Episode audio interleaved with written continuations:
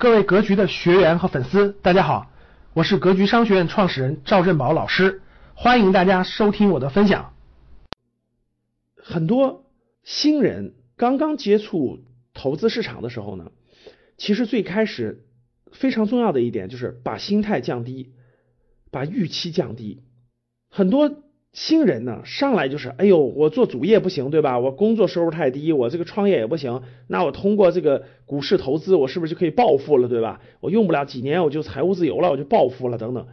所以呢，他一着急，对吧？怎么办呢？哎呀，我恨不得能一个月、三个月都翻倍呢。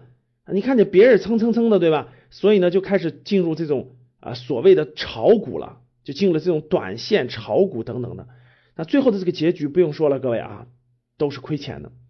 其实各位，投资没有暴富，投资也是慢慢变富的，跟我们的主业，跟我们大家做的实业，跟大家一起的更持一点点的创业，其实是一样的。各位，没有暴富，都是一点一点变化的，就跟我们种庄稼一样的道理。春天把庄稼种的地里，对吧？我们施肥，我们除草，我们看护它，对吧？那也得到秋天才能收获啊，它不可能马上就长出来，它需要有一个时间周期。中途做的都是拔苗助长，比如说我们看一个孩子，我们一个孩子从零岁到三岁，对吧？到六岁，他都得走过那个周期，那不可能今天刚生出来，对吧？明天突然就三岁了，哎呦，孩子长得好快呀，对吧？也不可能，每一天中间每一天的这个成长的都是成长。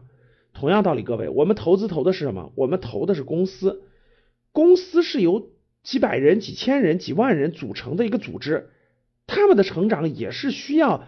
技术的创新，对吧？组织的创新，文化的创新，也是需要一步一步去变革的。